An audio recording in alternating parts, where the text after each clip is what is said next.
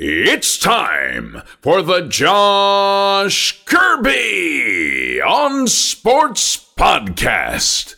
On this edition of the Josh Kirby on Sports podcast, we have a mini top 10 NFL draft preview for you, along with interviews with a few DC sportscasters on how they're helping the community during this tough time in our world. We also have a special guest to round out the show, so make sure you tune in for another exciting episode.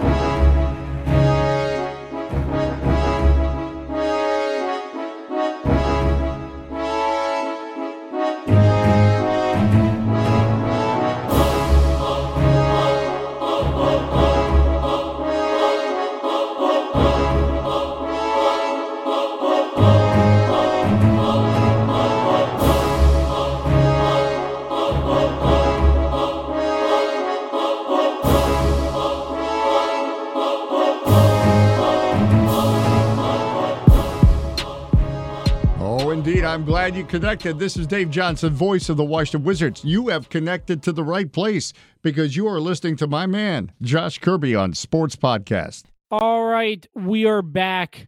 Yet another episode of the Josh Kirby on Sports podcast. Hope you all are doing well. Hope you all are staying safe. As always, we're part of the Mayo Please Podcast Network and we're sponsored by Route 11 Chips. Make sure you find a bag today inside your local Martin's, Food Lion, and Giant stores. We are also sponsored by PM Plus Reserves. As always, want to give a big thanks to MPT Now Productions, Dave Johnson, and JR Beats Official. We have another packed episode for you on the podcast, starting off with breaking news as of today. Uh, before we do that, I want to introduce our special guest. Um, uh, he was on last year during our draft preview show, and he is on once again. It's uh, Mr. Josh Vigna um, calling in due to the virus. So, Josh, I uh, hope you're staying safe, buddy. How have you been, sir? Oh, I'm doing well, Josh.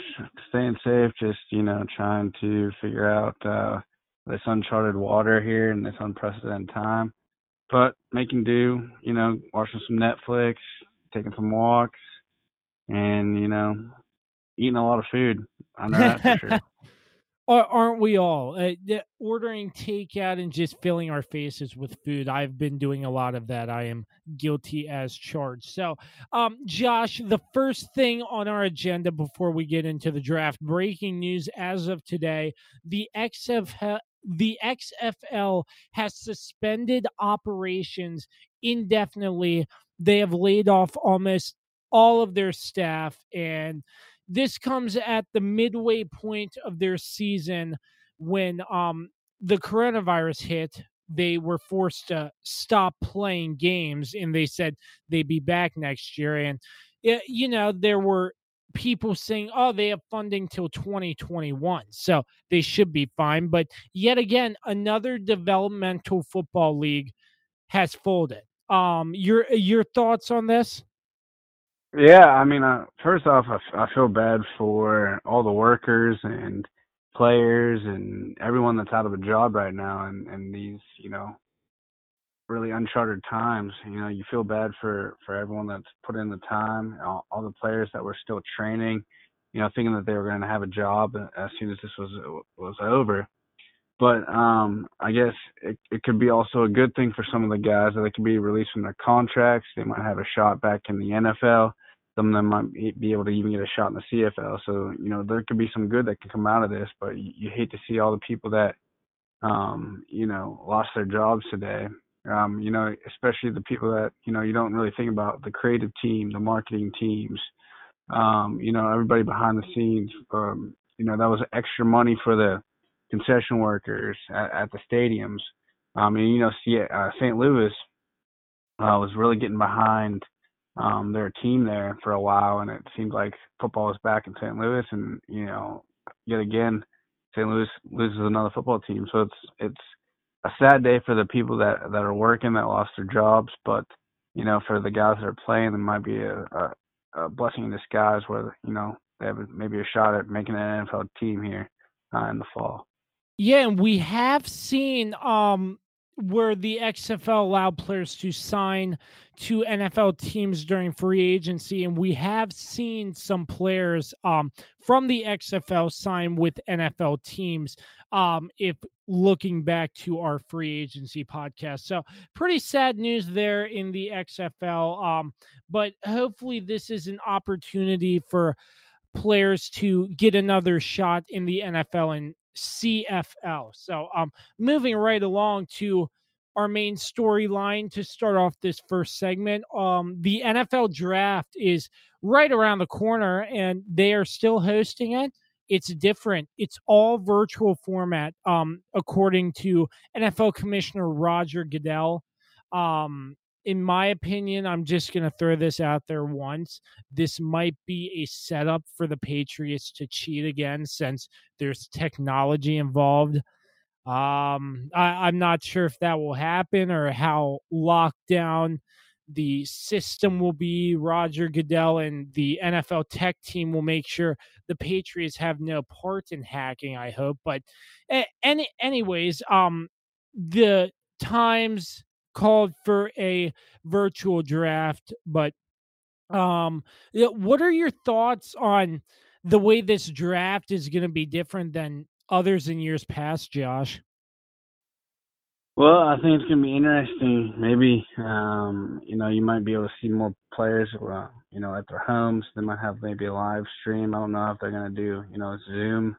Um, will you see players with a bunch of hats?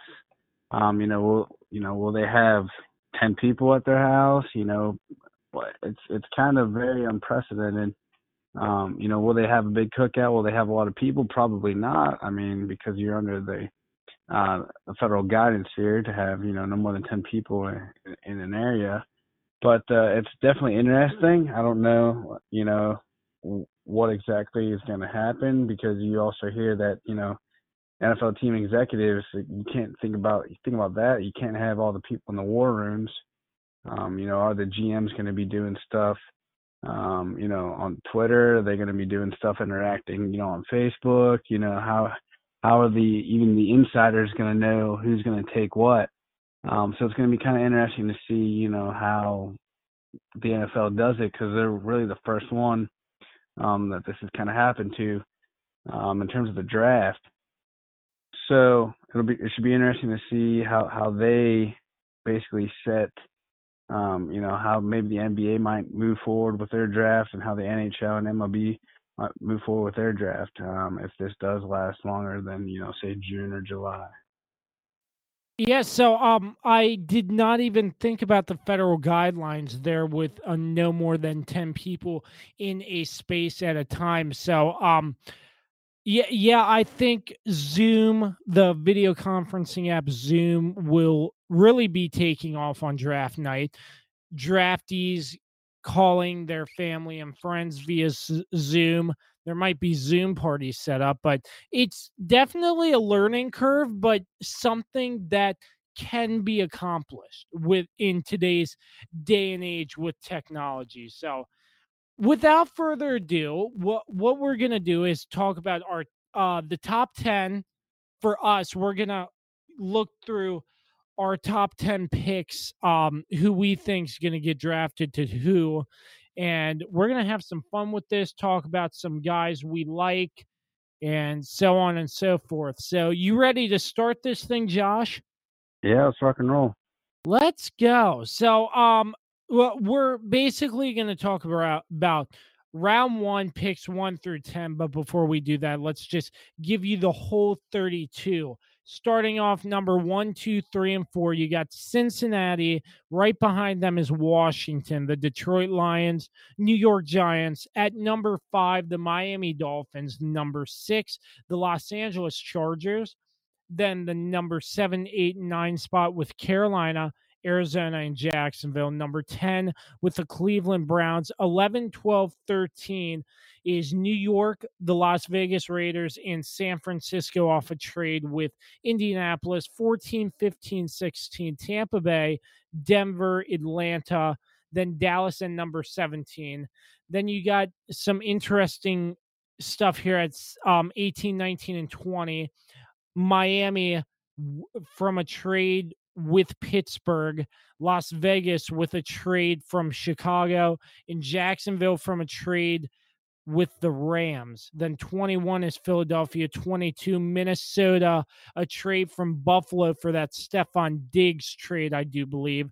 Then you have 23 New England, 24 New Orleans, 25 Minnesota again, 26 Miami from Houston, 27 Seattle, 28 Baltimore, 29 Tennessee, 30 Green Bay, 31 San Francisco. In the last pick in the first round, the Super Bowl champion Kansas City Chiefs. Wow, that was a mouthful, but I'm glad we're just doing 10. So, starting off round one, pick one, Josh. It's pretty obvious. Um, I, I think Joe Burrow is the question. He has proven uh, proven himself to be a very outstanding quarterback. Won the national championship for LSU. Won the Heisman. He, he seemed really great, but um, always my thing with quarterbacks: how are they going to translate into the NFL? My number one, um, the Bengals will be picking Joe Burrow in my mock draft. Yeah, I don't see how they can not not take him. Um, considering, you know, that is one of their biggest needs. oh, excuse me. They did fill you know, some some of the defensive holes, but I mean, they just they need help across the board. That's why they were, you know, two and fourteen last year. But I mean, you know, you you build a a great team two ways. You, you start with a great defense, and you have a franchise quarterback. You know, so I, I think they they thought Andy Dalton was the answer. He had some good years there, you know, not great, you know, some good years. Made the playoffs a couple times, but you know, ultimately didn't get get the victory. Um, but you know, maybe Joe Burrow's the answer. Local kid, Ohio kid. Um, you know, maybe he'll he'll generate some buzz for for that franchise that desperately um, has you know been looking for a Super Bowl victory uh, for for quite a while, and even even a playoff victory. Um, so you you know Joe Burrow is probably, uh, barring some, you know, unforeseen craziness, um, should be the number one overall pick. Yeah, I mean Cincinnati bad all around, and you you got to build a team from the quarterback in. You got to build around a good quarterback. You can't throw a quarterback into a system and say, hey, win us games. That will never work. I've seen that happen before. But Joe Burrow, he he's only 23 years old. He if the Bengals can manage him properly, I think he could be a great addition to the Cincinnati Bengals. So moving on to number two in uh, the Washington Redskins. Um, I'm not really sure what the Redskins will do, you know, because the Redskins are the Redskins. Chase Young will be on the board. He is the number one rated prospect in this draft, from what I have seen. Um, it's going to be hard to pass up on Chase Young, Josh, but the Redskins have two options here draft Chase Young or trade down. They're not going to go O line. I mean, with uh, you know Trent Williams, um, you know, I don't know if that's a it's a reach to take an offensive lineman at this point. I don't know if they love someone. I mean, Ron Rivera, he's kind of a defensive guy. Um, you know, former defensive coordinator for the uh, for the Bears. Um, so, you know, I, I I don't see how you cannot not take Chase Young. He's probably the best prospect in the entire draft. You know, he's gonna, you know, get you production. But you know, Ryan Kerrigan's getting up there. You know, um, do do they do they pass on him? Um, does does is this where they try to package get the package from you know say Miami? Does Miami move up and you know take someone that they fall in love with? Um, you know, so I think this is where it's going to get interesting. I think everybody's sold on um, Cincinnati. You know, taking Joe Burrow, but this is kind of where the draft starts. You know, do we see a trade here, or do we see Chase Young come off the board, or do we see Washington be Washington and take some random guy that we don't even think about that they are high on? But I think with Ron Rivera in there, um, I think I think they should at least take Chase Young. Yeah, uh, Washington's defense with Trent Williams, that's just a whole cancer to the team now. But they do have Brandon Scherff. I've heard um, that Scherff wants to sign long term with the Redskins and be a Redskin for life. They still have Ryan Kerrigan. So, uh, you know, just some pieces they need to fill in at the safety position, cornerback position. But, you know, if the Redskins can bolster their defense and stay healthy, the Redskins can have a good defense. So, um, yeah, I I agree. I I mean, looking at this draft, I think everybody's sold on Joe Burrow going to Cincinnati, and you, you know, so much can happen between two and ten. I feel like like number three, the Lions. I feel like the Lions have um are gonna trade back. Um as well because you you look here at the draft order you got the lions at three and you got miami and los angeles who might want to jump up if the redskins take chase young and don't trade back. I think detroit might have an, an opportunity to trade back get some more picks so miami or los angeles can shoot for somebody they love. Yeah i agree. I think i think I think you're going to see more trades this year than last year, and I think there was a lot of trades that did happen. Um, you know, I think with Matt Patricia being being the head coach of the Lions, I think he's learned a lot from Bill Belichick. Um, you know, get as much draft capital as you can. Um, you know, I'm sure that teams will be calling this number three spot. You know, did they did they fall in love with you know you know another quarterback? You know, did they someone fall in love with Tua? Because he's supposedly rated the number two quarterback on the, on the board. Um, you know, do we see uh, Jeff o- uh, I can't I don't I can't pronounce the name Okudah come off the board here, um, or is this where you know Isaiah Simmons? You know, there's a lot of ways that that you know Detroit can go, and I know that they need help um, at the corner spot because they did lose Darius Slay. Um, you know, do they get another weapon for you know Matthew Stafford? Is this where you know um, CeeDee Lamb, Jerry Jeudy, someone in, in, in, the wide receiver spot come off the board. Um, you know, I, I still think Jerry Jeudy's the number one uh, rated receiver, but you know, you have some guys that are still high on CeeDee Lamb. Um, you know, that could be another weapon for you know Matt Stafford. So Detroit has all the options. Ultimately, what do I think they're going to do? I think they're going to trade out, um, fall back a couple spots. So it'll be interesting to see who does come come up and take it. But if they do end up making a pick, I would think that they would need to add some either the cornerback spot and Jeff Okudah or Jerry Jeudy.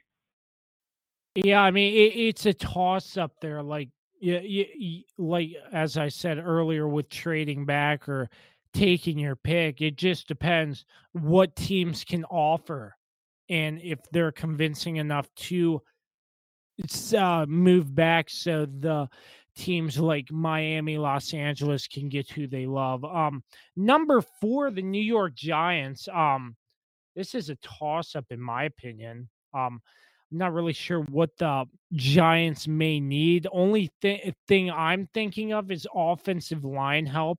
You know, with Eli Manning his last season, he got pressured a ton. Daniel Jones got pressured some. Uh, I I think the Giants' main concern is beefing up the offensive line to protect Daniel Jones moving forward in his uh, second season with the New York Giants. Yeah, I can't can't agree more. I think offensive line is going to be be where they go. Um, I I don't really see them trading out. I don't really feel like they need need to need to trade out or do anything of that nature. Um, you know, it could also be um, you know maybe trying to get another weapon for Daniel Jones, but ultimately you got to protect the quarterback, and they weren't very good protecting, um, you know, Eli Manning and Daniel Jones. So I do think they go offensive line here. Um, either they're uh, Tristan Wirfs from Iowa uh, or Jedrick Willis Jr. from Alabama.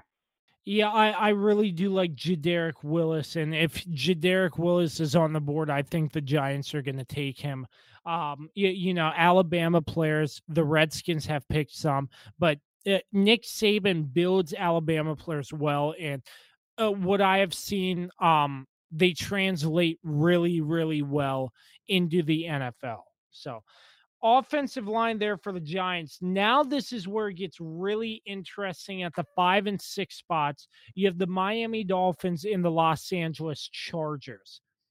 Um, the Miami Dolphins, they will either be picking Tua or Justin Herbert.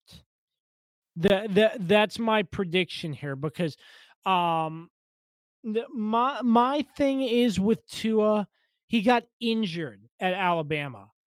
And I I don't believe he played again after that. So I I'm not sure after this injury if that's going to change Tua at all. But I I mean I'm sure he has had a great rehab team to uh, recover him well getting him ready for the NFL. But still, he suffered a major injury, and who knows if he's going to be the same like he was at Alabama. And I, I think if the Dolphins have concerns about um, Tua and his performance after his injury, then I feel like um, Justin Herbert might be the next man up, and Tua will fall to the Los Angeles Chargers, in my opinion, because I, I think I don't want it to happen, but I think the Chargers are going to have to draft another quarterback to play behind Tyrod Taylor. I really do like what Tyrod brings to the table. He played decent in Cleveland, but you know, after um leaving um, from Buffalo to Cleveland, and he w- went and just backed up Philip Rivers. I think this is Tyrod's moment to shine with the Los Angeles Chargers, and I I I didn't see a way around the Chargers not picking a quarterback, but I think the Chargers are gonna pick somebody to learn from Tyrod Taylor since he has had some experience in the w- league whether that's Tua, Justin um, Herbert, or somebody else. Uh, the five and six spots are locked in at quarterbacks. Yeah, I'm not sold that that Tua is 100% healthy, even though there's been reports saying that he will be ready for camp. I, I just don't see how you can invest top five pick on a kid that gets hurt or has been hurt, has more has had multiple surgeries, and he isn't even you know, 23 years old. Um, I, I can't see how you can you know justify that. But you know, the Dolphins have done crazier things. Um, you know, do they fall in love with Tua? Do they fall in love with, as you said, Justin Herbert? You know, who's who has shown that he can get it done? Justin Herbert. Um, you know, they also need help at the safety spot. I wouldn't be surprised, you know, does Grant Delpit come off the board here? Um, I'm really high on him, the kid from LSU. Um, you know, do they wait and take a no-name quarterback that you know that they're high on? Um, you know, so it'll be interesting to see what the Dolphins do. Do they go quarterback? Do they go safety? Do they go O line? So, um, you know, I'm not sold on Tua, so I think if they are going to take a quarterback, it will be um, and Justin Herbert. Yeah, I, I wouldn't be surprised either if Tua falls either even farther down the draft because I'm in the same boat as you. I'm not bought that Tua is 100% healthy. After sustaining an injury like he's had, there's a lot of recovery time involved. And who knows if he'll be the same quarterback that he was at Alabama. Oh yeah, it, it should be interesting. You know, what will happen? You know. Yeah, something to watch for uh, through the progression of uh, next NFL season. So moving on, um, the Chargers, um, they're picking a quarterback. Um, like I said earlier, um, number seven Carolina. Um, I think they're going defensive at the cornerback position a lot of great options at the cornerback position. I like Jeffrey Okudah if he's still on the board. Um, but you know the Panthers are. I think they need to improve on defense. Ron Rivera got shipped off to Washington after he got fired last season. Um, but I, I think the Panthers really need some work on defense. Um, offense with Teddy Bridgewater at the position of quarterback now. Um, I think their offense is fine. Nothing first round major they need to get, but um, I I like uh, Jeffrey Okudah um, from Ohio State to fill this role for the Panthers. Um, but yeah, it, you know anything can happen. Like the the seven, eight, nine, and ten spots on my board, I feel like are toss ups because I'm I'm not really sure what the team needs are a hundred percent. Like I could, I, I mean, I've been doing some research, but the thing is, like, it's so complex. Like, it's a toss up. Some teams need help in multiple areas, but what's the most important, you know? Yeah, I agree. Um, you know, I think losing Luke Kuechly, um, you know, do they take Isaiah Simmons from Clemson? Do they wait to take a, a linebacker later in the draft? You know, do they go D line? Do they take an edge guy? Do they take a you know more interior guy like Derrick Brown from Auburn, uh, Javon Kinlaw from South Carolina? Um, you know, even on the edge, you know, we don't think Chase Young is going to be there, but is uh, K'Lavon Chaisson uh, from LSU or even Yetur Gross Matos uh, from Penn State still going to be there, um, who's probably the third best um, edge guy in the draft. Um, you know, so it'll be interesting to see what Matt Rhule does. I think they do need to find a replacement at linebacker, so I do think they that they will go linebacker um, at, at this spot. I don't think you can pass on a guy as highly rated as Isaiah Simmons is. Um, 6'4", 238 pounds. You know that that's it's a whole lot of uh, you know it's a whole lot of man um, that uh, that they'd be passing up.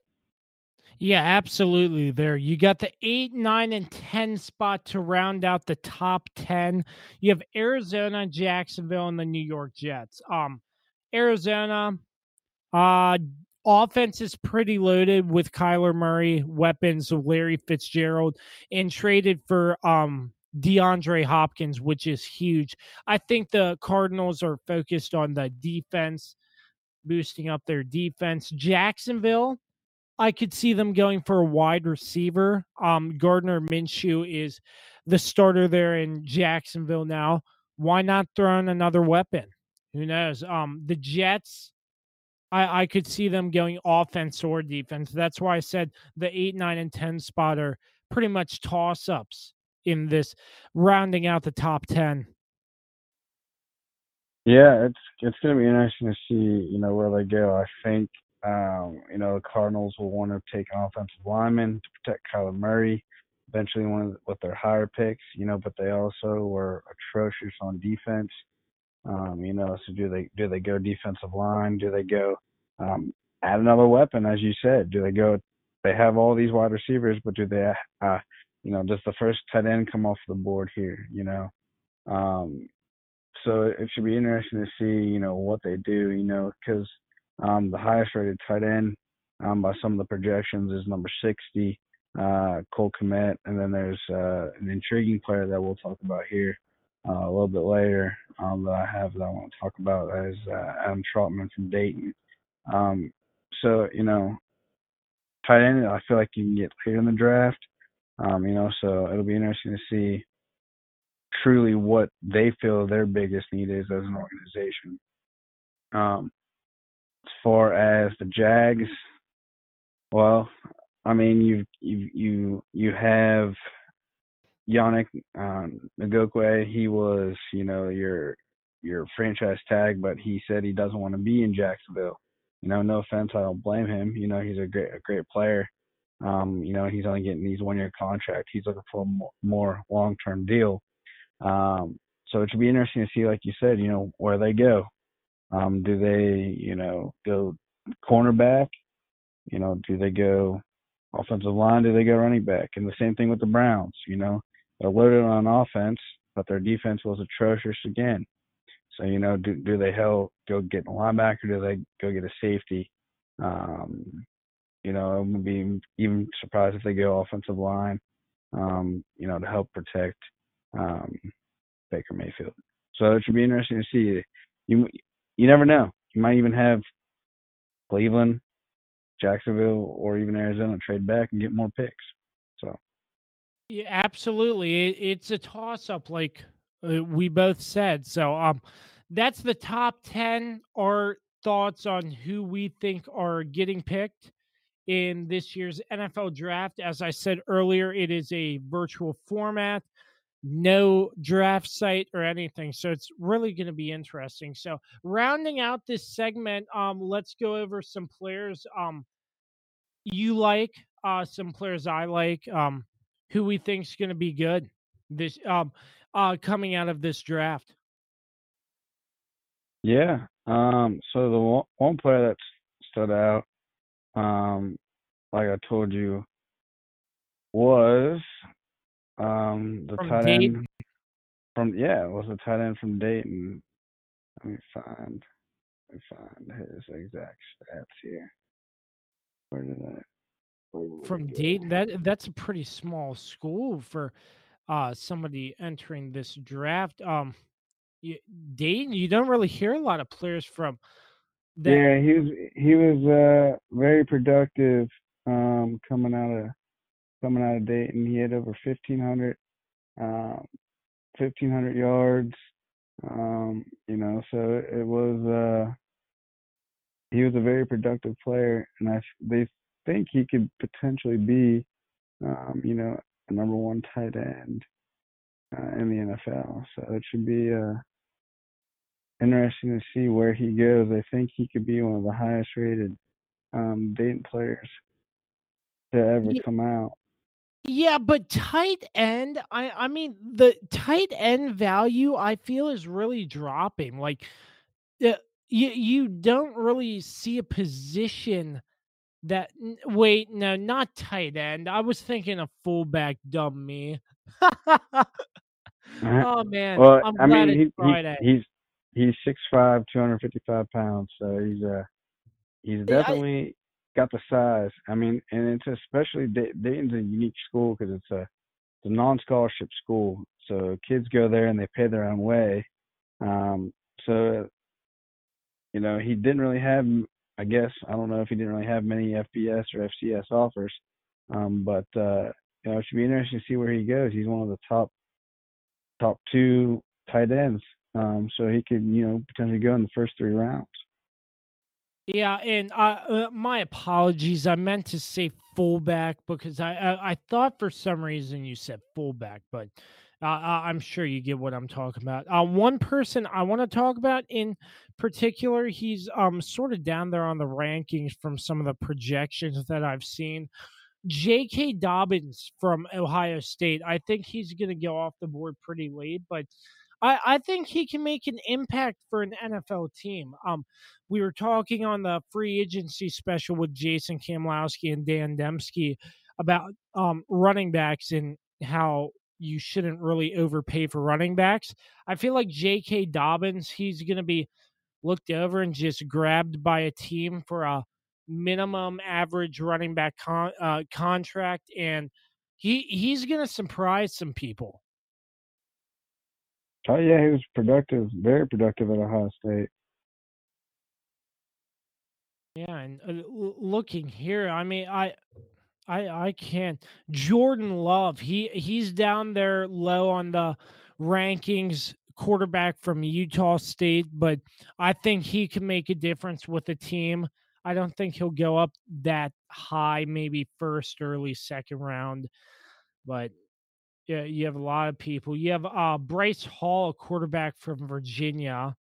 Um, just looking over some of these, Jalen Hurts, he is down there on the list, though.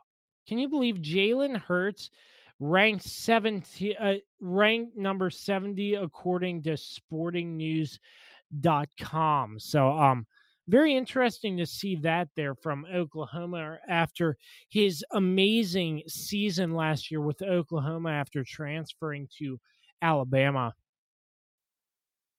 Oh yeah, it's definitely surprising to think that uh, Tua is rated higher than Jalen um, after all that's said and done. But uh, another guy that you probably don't even heard have heard of is uh, Kyle Dugger, a safety from Lenoir-Rhyne. D2 school um, down there in uh, North Carolina.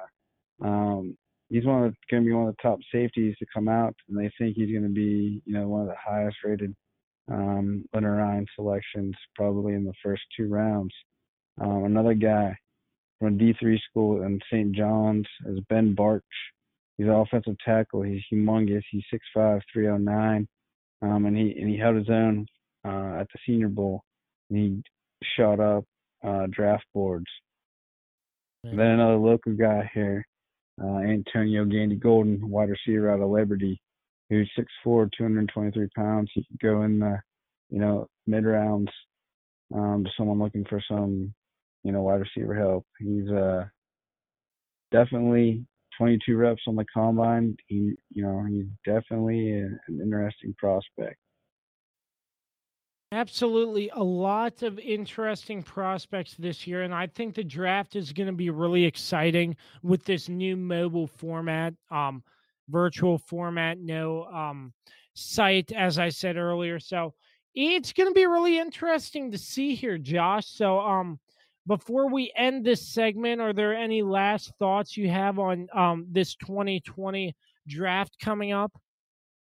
Well, it should be interesting to see what the Dolphins do in the first round, considering they have, you know, so much draft capital. You know, I don't think they're going to use all their first round picks. I think they're going to stick with two. So I wouldn't be surprised if they do end up moving up um, from the number five spot. Um, you know, it should be interesting to see what the Steelers do with not very many picks.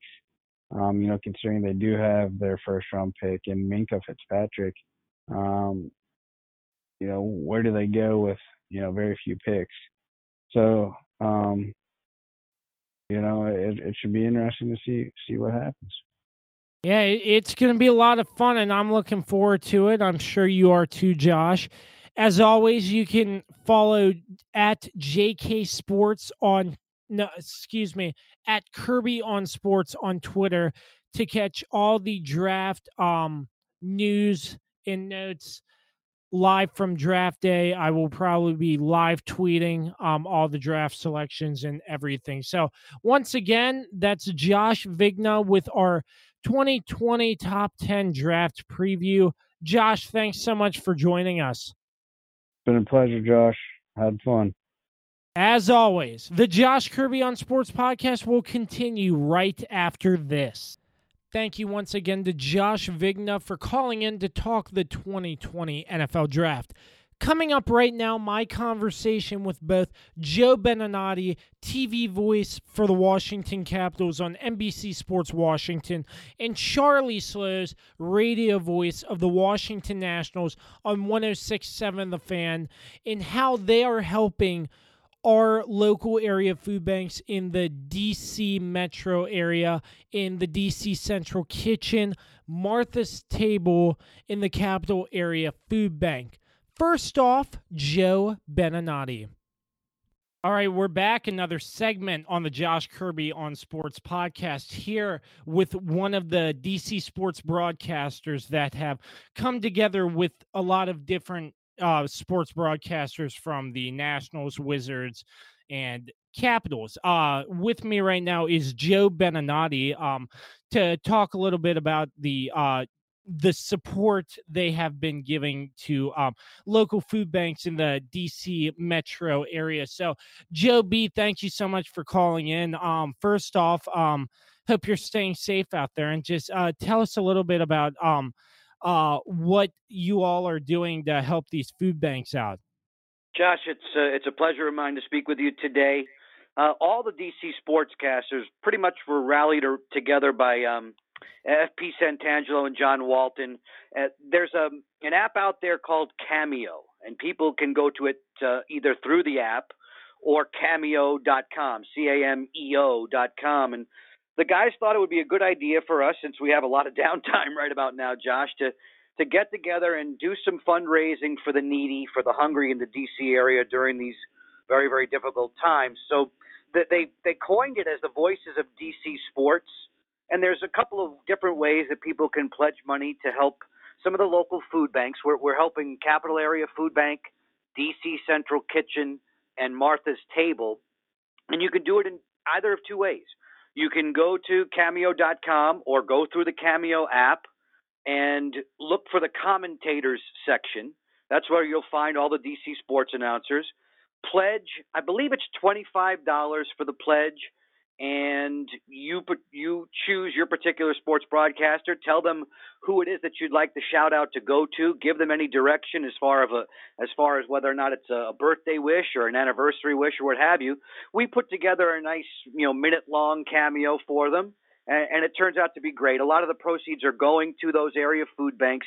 There's that way to do it. You could also text DC Sports altogether. DC Sports to 44321 to donate without the cameo. But it, has been fun. It's been keeping us busy. It's um, for me, it's a it's a, dis- a, a much needed distraction, Josh, from everything that's going on and everything that's not going on. I, I miss sports a lot. Yeah, absolutely. We all miss sports. And uh, one thing you have actually helped our fans to do is actually you and Craig Laughlin, your broadcast partner, have um, started calling NHL 20 games um, simulated the rest of the cap season. They ended up winning the rest of their games in this simulation. So, uh, how was that calling a video game? Would you, did you ever imagine yourself calling a video game on TV? I'll tell you, it was a lot of fun. A few years ago, there was a, a company out in the Bay Area, Josh, that asked me to put the voiceover to a virtual reality game. I'm not a gamer. I've never really been a gamer, uh, interested in that line. But you know, all of a sudden, there was this company in San Jose. Joe, we want you to help us with a hockey game, a basketball game, and a football game, and it was all virtual reality under the mask with the controllers. And I could see easily where people get hooked by this, but what Locker and I were doing for those NHL 20 EA Sports games was something totally different. The computer ran the simulation. Folks at Monumental Sports and Entertainment helped us with that. They edited it down. We saw the video and put our voice to it in one in one take, in one line cut. That would give you the the voiceover track, and then the people at NBC Sports Washington married it all together included some uh, some on cameras and open and in between periods and a post game, and it was nicely packaged into a one hour TV show. And we did seven of them. It's amazing how fast they've come and gone. But now there's no more to be done. Uh, but it was it was different. It was um, difficult at times because you really can't tell the difference size wise between, let's say, oh, Tom Wilson and Nick Jensen, because all the video game guys are all the same size. But things happened pretty quickly. I think it was it was smooth between me and Locker, and again, even though he was in his basement and I'm in my office, it seemed to come off pretty well. Yeah, absolutely. Great production there by you all. So, uh, Joe B, just some uh, quick questions for you. Do you think the NHL will be able to salvage the rest of this season due to the virus? Very difficult question, and anybody who says they have the answer is lying to you because we don't. The only per, the only thing that knows what's going on is the virus, and, until we can do things safely, um, I think it would be irresponsible to get big groups of people back together. Now, if you're talking about quarantining and going to specific sites and not allowing the fans but televising, I, all these things are on the table, Josh. And I'm sure that the, the league commissioner, his staff, all the board of governors, the players association, they're all trying to figure out what it is that they can do, what is feasible, and at the same time, as each passing day goes by, I'm sure their options become less and less. And, and what's most important for us right now, and what I pray for every day, is that some of the brilliant medical people around the world, who I'm sure have been working on this 24 7 now since it cropped up, are, are going to find a medical breakthrough that's going to be able to keep us safe. But I don't know what the timetable for that would be. You can hear all the speculation you want about July, August, September. Um, I, I just want us all to be as healthy as we can be.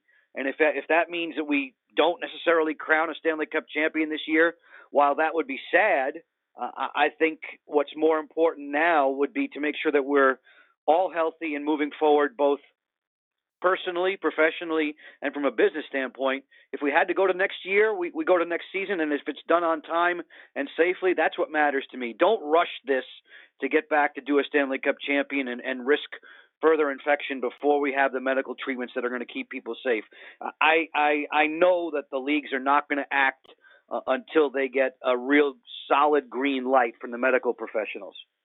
Yeah, I, I, I agree. They can't really move forward unless they know what what this virus is going to do next. But um, uh, Joe B, uh, interesting cap season nonetheless so far up until the start of the virus um, can you give us sort of a quick recap in your uh, in your mind on how you enjoyed the season and talk about witnessing Ovechkin's 700th goal as well let's start from back to front the 700th goal was amazing um, this player is a one of a kind and I don't even think that we can fully appreciate what he's doing right now while it's happening. I think 10, 15, 20 years from now, you'll sit there and go, my gosh, were we lucky to live at the time of Alex Ovechkin's play in the NHL? It's just, he's that special and marvelous achievements. And I know that he burns more than anything to win another title, Josh. You know, the, the goal scoring record of Wayne Gretzky is out there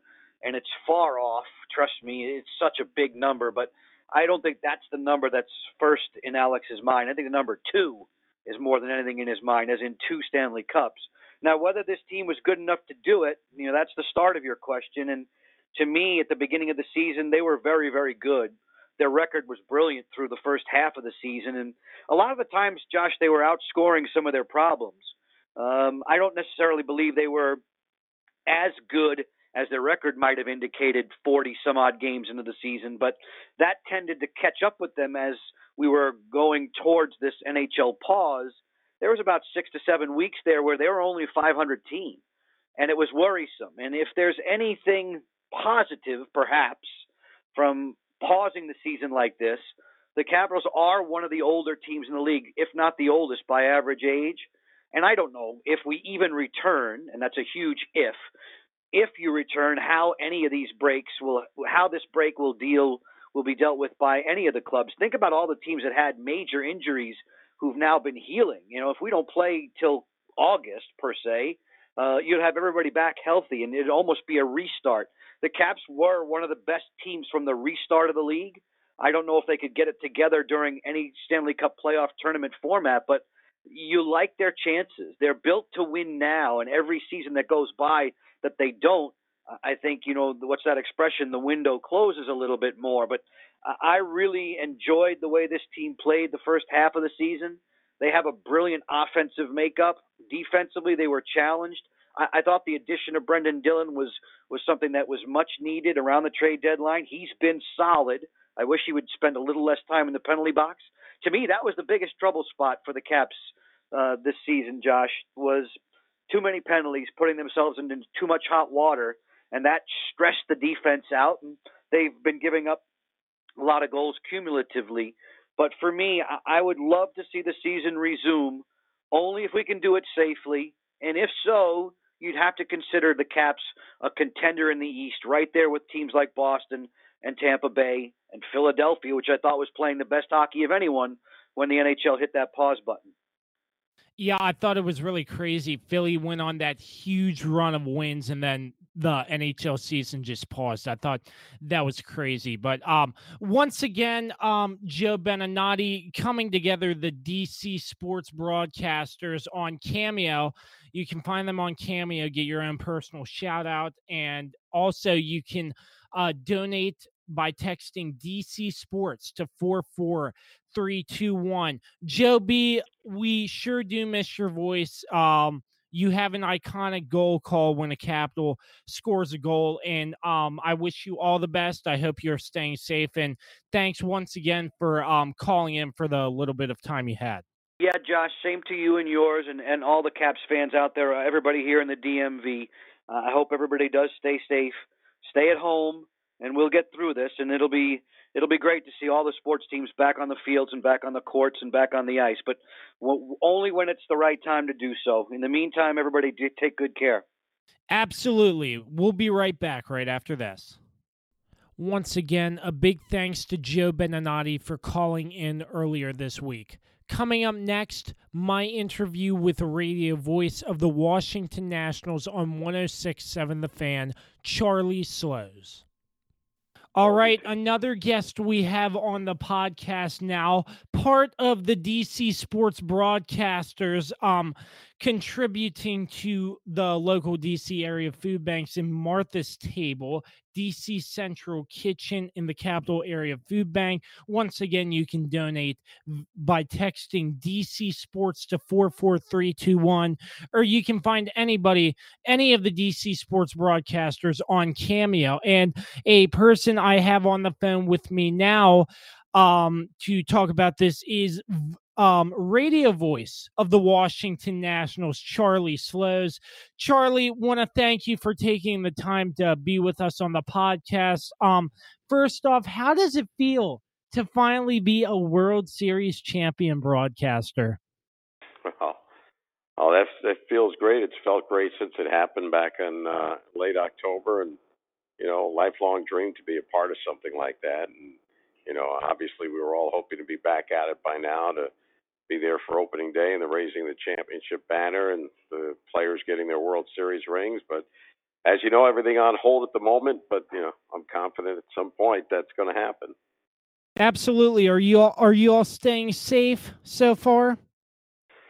So far, so good. Uh, uh, everything is good with my family. Um, you know, we're we're doing what we're supposed to do. We're staying in unless absolutely needing uh, to go out to to get groceries or whatnot. Otherwise, our outside is consisted of whatever we need around our home and a little bit of exercise, whether it's going for a run or a walk or a bike ride. Otherwise, that's been it. Mostly, you know, you're doing these things on your own or or you know with a family member, but you're you're doing that distancing as well. Yeah, yeah. Um, I I know the feeling absolutely. So, um, Charlie, I want to get your take on the um DC sports broadcasters coming together to do these cameos for the local area food banks in the DC area. Um, have you enjoyed doing cameos for these people, the specialized shout outs, and uh, what what are your thoughts and um how much have um you all raised roughly so far?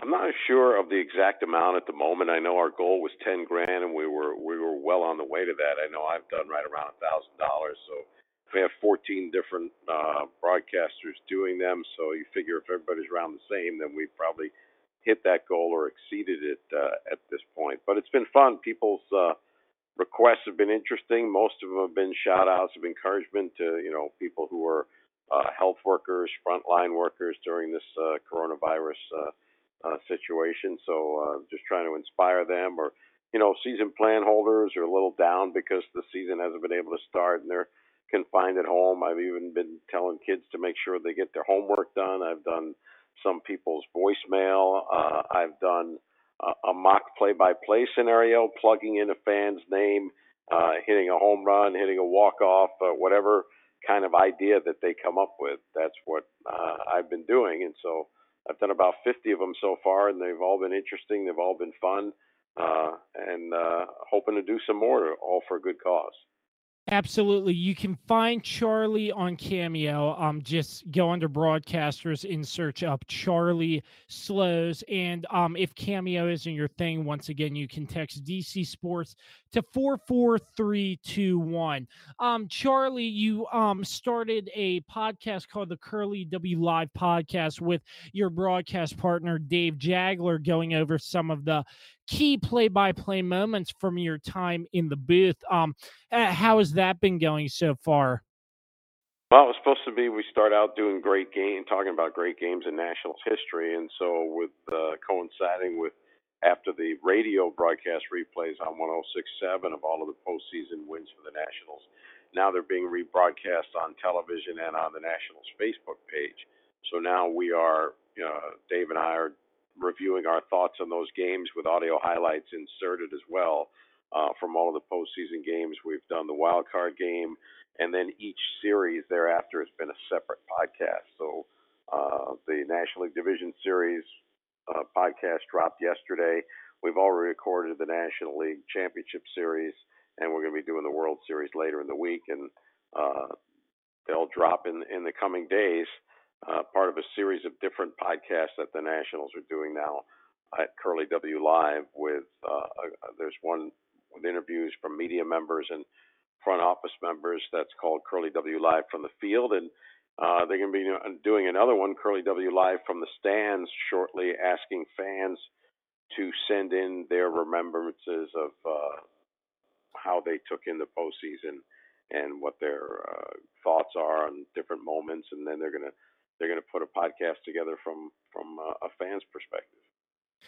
Eh, it seems like a lot of podcasts are rolling out for the Nationals during this time of quarantine. So, um, Charlie, in your opinion, um, do you, um, I'm not sure if you've heard that the MLB is looking at a uh, thing to play regular season games in Arizona with no fans. Um, uh, what what are your thoughts on that? Do you think that's actually going to happen?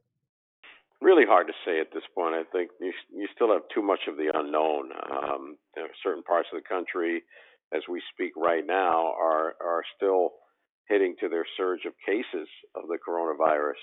Uh, I don't know what that will mean in Arizona. I understand the premise where you'd put all the teams in one place, and that would take away the traveling part of it. If you had 15 ballparks available, including Chase Field, indoor uh, retractable roof uh, ballpark that's the home of the Diamondbacks, and then all of the other spring training facilities.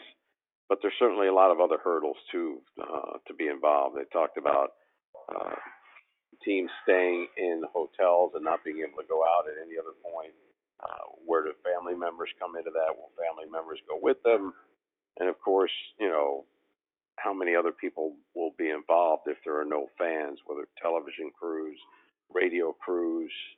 Um, I think that I think it's an idea open for discussion, but I, I don't know if you can clear all the hurdles. What if what if a player doesn't feel safe doing it? What if they're worried about you know uh, certainly testing and uh, being able to figure out if, if people have had the coronavirus and have the antibodies for it. Um, other people who haven't had it. Uh, you know, how often are they going to test people to make sure that everyone playing a game or involved uh, with a game or a broadcast in, the facility coming in contact with anyone else is not asymptomatic, you know, hasn't had the virus symptoms, but could be carrying the virus. I think there's still a lot of unanswered questions before you get to that point, and that's why I think Major League Baseball, shortly after that story came out that uh, was written about by some of the national writers, that MLB came right out and said that you know they're that's one of the ideas under discussion, but that they're in no way ready to go forward with anything like that. Yeah, I mean, uh, a virus like this, they you, just have to wait it out until it's over. Like, um, uh, like Joe Beninati said earlier, I was interviewing him earlier. He was like, "You you got to make sure every um don't rush anything just make sure everybody's staying safe in that this virus is in the clear before we start any anything which i think the mlb is doing so um charlie um we all know the story 19 and 31 for the washington nationals going on to win a world series uh, you were in the b- booth for all 162 games plus the playoffs. Um, you, you've seen it all the highs the lows um can we get your thoughts on that historic season for the podcast? Well it was an amazing season uh, something that you could not predict a script that you would never have come up with. Uh, certainly the injuries they had seemed like the team was falling apart on the field at 19 and 31 uh, you wouldn't have thought they could survive that and end up doing what they did. It was an amazing run uh, to get to where they they were. And you know, when you got to September, and especially when they came back and won that game against the Mets, the you blew it game where they came back with seven runs on seven hits in the bottom of the ninth inning. Uh, you just had the thought then that, that you know they had a real good chance if they got into the postseason to make some hay, and that's certainly what happened. And then moving on to the wild card, that game where it was like, oh man, they're down three runs to nothing. Then Juan Soto has that crazy hit that the Brewers player just blatantly misses the ball and ends up winning the game for the Nationals and so on and so forth. Um, g- give me some of your memories from this past season that really stand out to you, sir. Well, there there are a bunch. If you if you were to go back through the season, I mean, certainly uh, memories of the 19 and 31 start uh, from from that point. You're thinking, oh my goodness, uh, this could be the worst year the Nets have had in a very long time. Uh, but they were able to turn things around in June. I mean, you remember the Max Scherzer, the the, the broken nose, black eye game after fouling a ball uh, into his face, and then coming back and pitching terrifically the next day.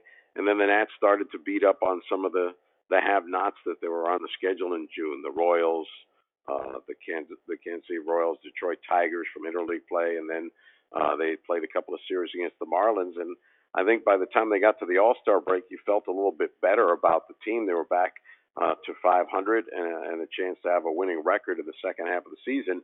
But you just didn't know with all of the injuries, Max, uh, after that uh, performance, uh, wearing the Expos uniform throwback, started to have the back issues, and really wasn't much of a factor for them over the next couple of months. So how are you going to survive not having Max Scherzer? Well, they got some good performances from Austin Voth. Erick Fedde filled in. Joe Ross. They were they were basically taking the four and five spots in the rotation because Jeremy Hellickson was hurt. So certainly they didn't have the rotation that they hoped to have, but they were getting through it. They didn't play well against the Braves. They ended up losing record against Atlanta and never really made much of a dent in catching them even though when you look at the final standings, you see they finished only four games back. But a lot of that had to do with the eight game winning streak down the stretch, and the Braves lost some games. Uh, so they were able to trim that deficit down to four games at the finish line, but never really caught up against them. And they didn't really play well against the Mets. They, they had a losing record in the season series against the Mets during the season. So uh, you just wondered uh, could they beat a really good team in the postseason? The wild card game certainly is a crapshoot. You don't know what's going to happen in one game, but you felt like, well, if they got past them, you're going to have a tough time against the 106 win Dodgers. You know, the, the wild card game is a great memory uh, for a lot of folks. That's the greatest, you know, win they've ever seen at Nationals Park. As you mentioned, down three nothing, down three one when Josh Hader comes into the game at the bottom of the eighth inning, and some great at bats there, including Rendon working the walk to load the bases and you know, then the baseball gods finally a bounce went the right way for the Nationals when Soto hit that ball into right field. Uh, Trent Grisham had no business trying to charge and scoop it. He had no play anywhere. His best option would have been even to go to a knee to make sure that ball stayed in front of him and get the ball into second. That would have tied the game, and the Nats probably would have had runners on first and second or first and third. But instead, he charges. It takes the bat up and goes by him. He never gets a glove on it. Three run score on the play and Soto ends up uh, getting caught in a rundown to make sure that they didn't throw home and the run would score to give the Nats the lead. Amazingly, uh, they score three runs against Josh Hader, and Daniel Hudson comes in and closes it out, and they win that game.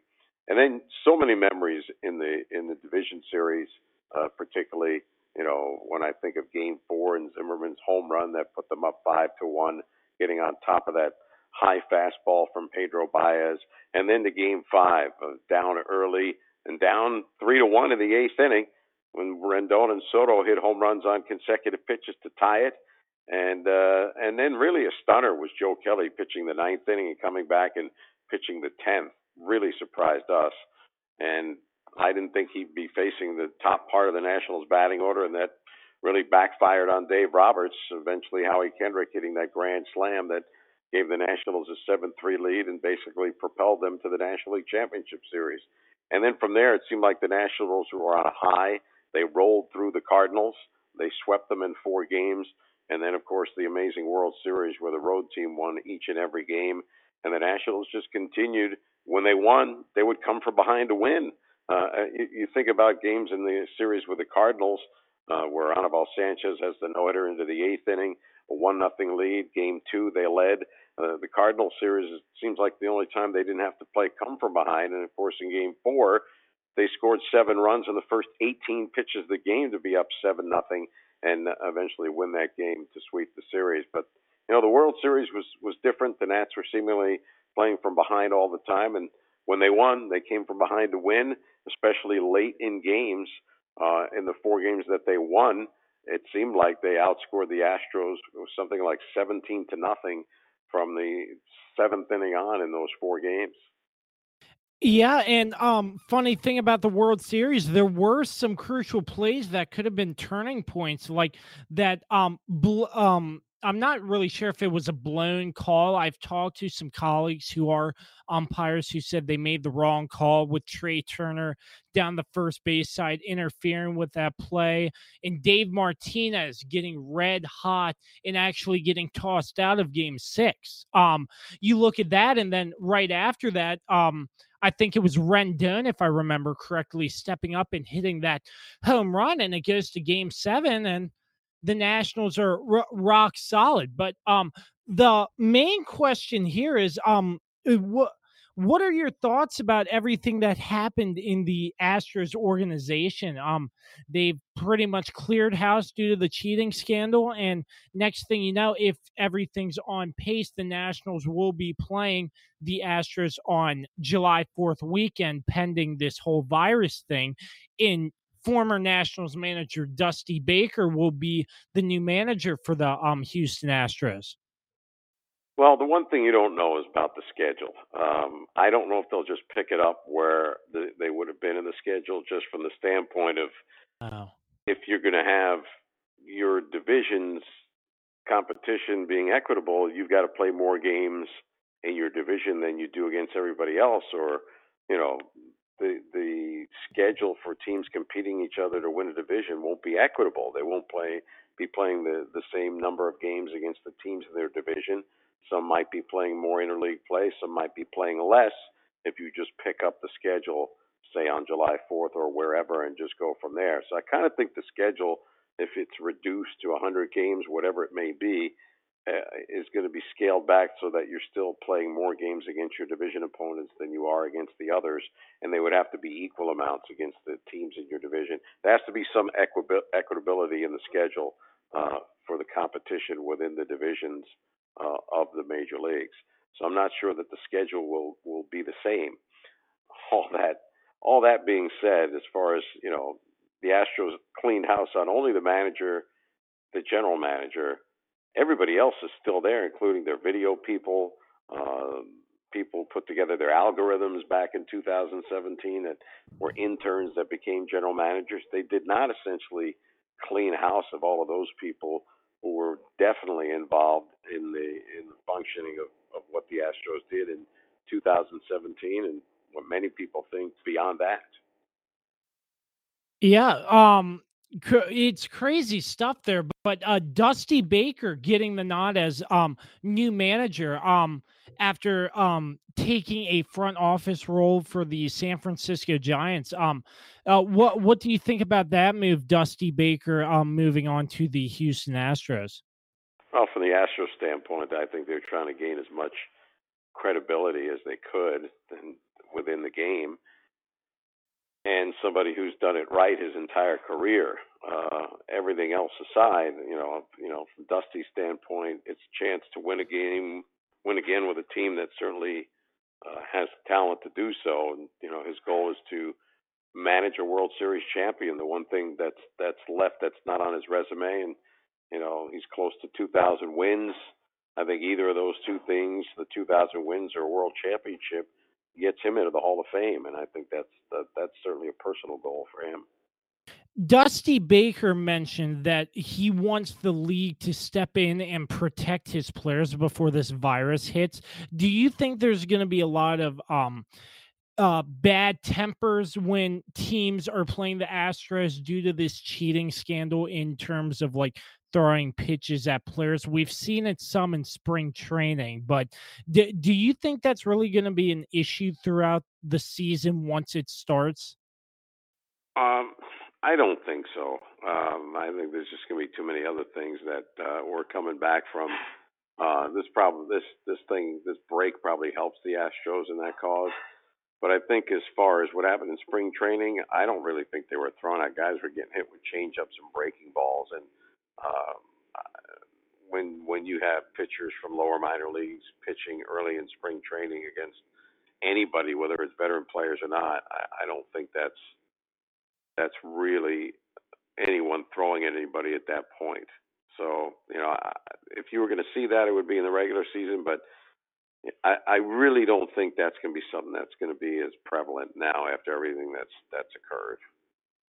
All right, and um, I talked to Bob Carpenter earlier in the um uh, about a month ago about this, but I want to get your thoughts on this. Anthony Rendon moving on to the Los Angeles Angels. Um, um, how are the Nats going to handle the loss of Anthony Rendon? Um, do you see any player that is set to replace Rendon, or are they still looking?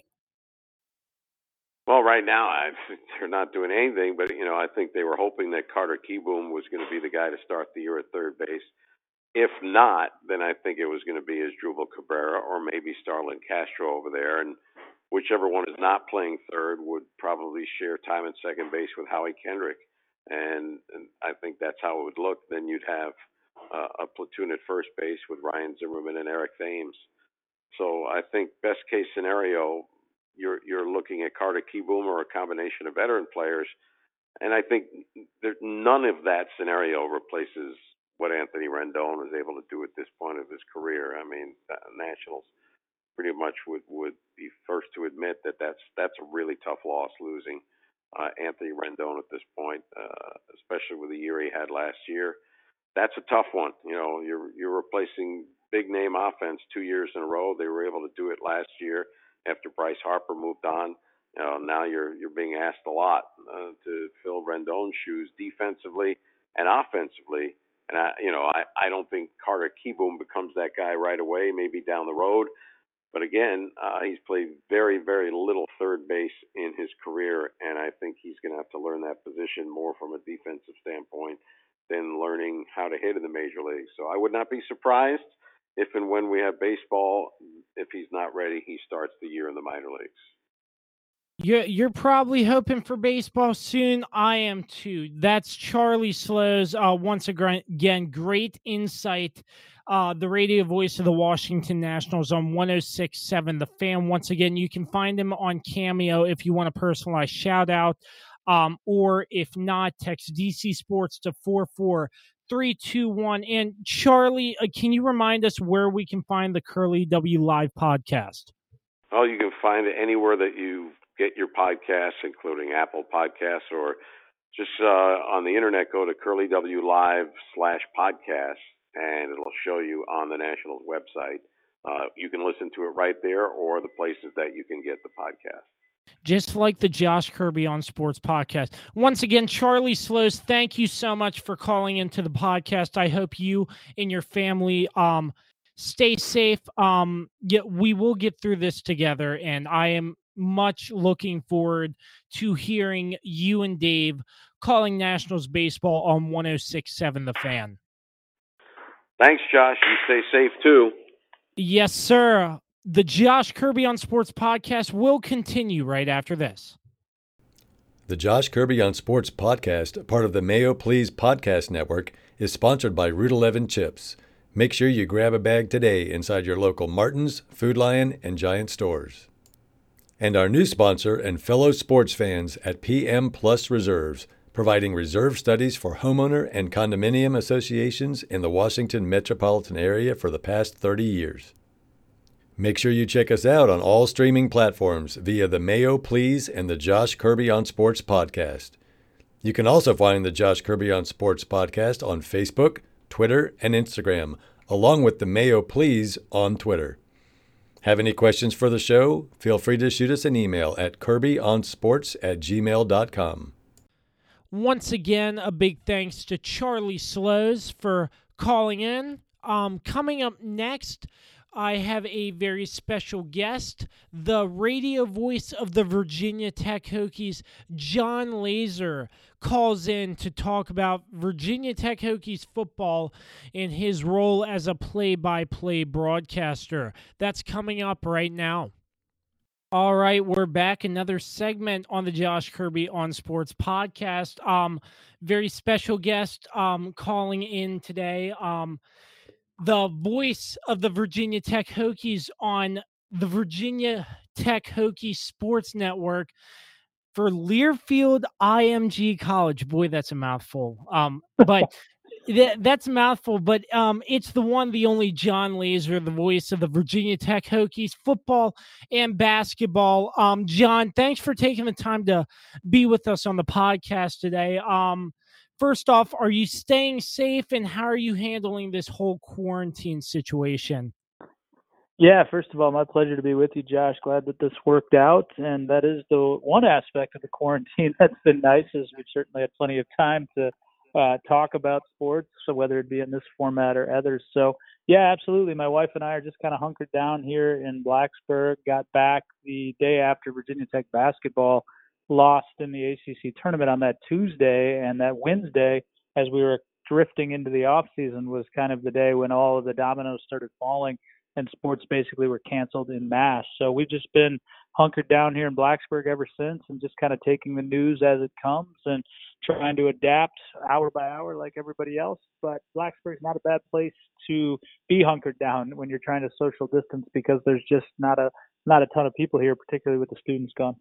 Oh yeah, a- absolutely. I couldn't agree with that more. I was just down there um, about a month ago with um, our very own Dan Dembski, and um, it just uh, the the amount of stuff that has changed in the ath- athletic complex is amazing. So, um, uh, moving on, I want to uh, sort of get sort of a background. Um, um, in our in in your interview you had with Arveria and Dan Dembski, I saw that you attended Brown College and gave you got the opportunity to work for KFan in Minneapolis covering the Minnesota Vikings and the Twins. Um, am I correct on that?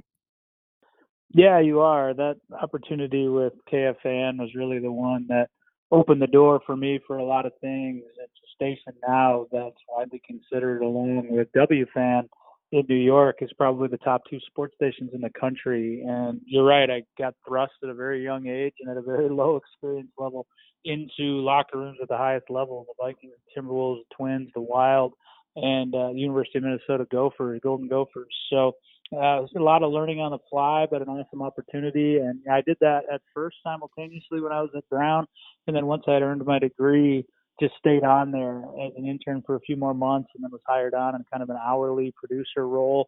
Eventually, was more than that, and was play by play, and things just blossomed from there. So definitely, that's a great place to start when you're looking back on where I started, because that was certainly the most beneficial early experience that I had.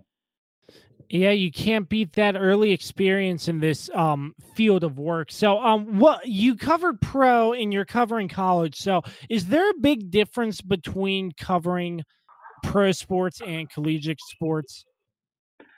There is, yeah, because when you're covering professional sports, you're largely dealing with athletes that are adults. And you know a lot of times in college you're talking about literal kids when they're 18 years old and they first get here but we still refer to them as kids when they're students and there's just a different way that you have to approach that. You know the many years that i spent in baseball that was all around professional athletes it's okay. For example if you were going to go out grab dinner grab a beer grab a wine whatever the case may be you can certainly communicate with them in a different fashion than you do. It's oftentimes I compare it to teachers and students. Teachers aren't going to talk to students the same way that they would talk to other teachers. And that's essentially the same way it is when you're talking to professional athletes. And that doesn't mean that you can't form close bonds with college athletes. You definitely can, and I definitely have. It's just a different type of relationship, more of a mentor mentee, regardless of what aspect of the particular sport you're discussing. So there absolutely is a difference. And there's also a difference when you're talking sport to sport when it becomes college and when it becomes professional. Professional baseball is a wildly different thing than college basketball, for example. Yeah. So, uh, what made you decide to settle down in Blacksburg and uh, work for the IMG Learfield College um, for Virginia Tech? Well, I had been in baseball for quite a long time. After I left KFAN all the way back in 2003 for the first time, I struck out and started my play by play career, and I gave myself the road of going to do the work. I chose to take the road of going to do the work. And back then, it was essentially be paid by the game, and baseball had the most games. So I took a play by play opportunity in the Northwoods League. It's still a thriving summer collegiate league back in 2003 with the St. Cloud River Bats. And partly because I think I was doing well, I was starting to discover what my style was on the air, and I was willing to move. Uh, I kept getting opportunities to advance slowly through baseball, and that took me to St. Paul, Minnesota from St. Cloud, then out to Washington State, to Pennsylvania, to Myrtle Beach, South Carolina, to Montgomery, Alabama, to Richmond. And that sounds like a quick thing, and it really wasn't. The next thing I knew, it was 2015. I'd been in baseball for 13 years. I kind of felt like I had not plateaued, but was getting a bit frustrated with not being able to advance to the major league level for whatever reason. Part of that maybe being that that wasn't the path that I was meant to take. And while in Richmond, I made a lot of contacts, not necessarily intentionally, some of them directly through the ownership group with the baseball team that I was working for, the Flying Squirrels, that had ties and important ties to Virginia Tech. So it became one of those things where Bill Roth chose to leave to go to UCLA. Hey, this thing is open. Some people approached me about it. Uh, one thing led to another, and it was an opportunity that, quite frankly, at the time, my resume probably didn't dictate that I should have gotten over some guys with a lot more experience at the lower levels of college athletics, and many times, or in many cases, even in the Power Five. So it wasn't something that I decided to settle down. It was almost like at the time I kind of won the lottery because going through the process was a lengthy one in terms of the interviews and the meeting people and the coming year and going through that. So when I was given the opportunity, uh, I felt like it was the opportunity of a lifetime, and it certainly lived up to that. And as I'm talking to you tonight, Josh, we just wrapped up my fifth season, which is incredibly difficult for me to believe because in a lot of ways, I still feel like I just got here.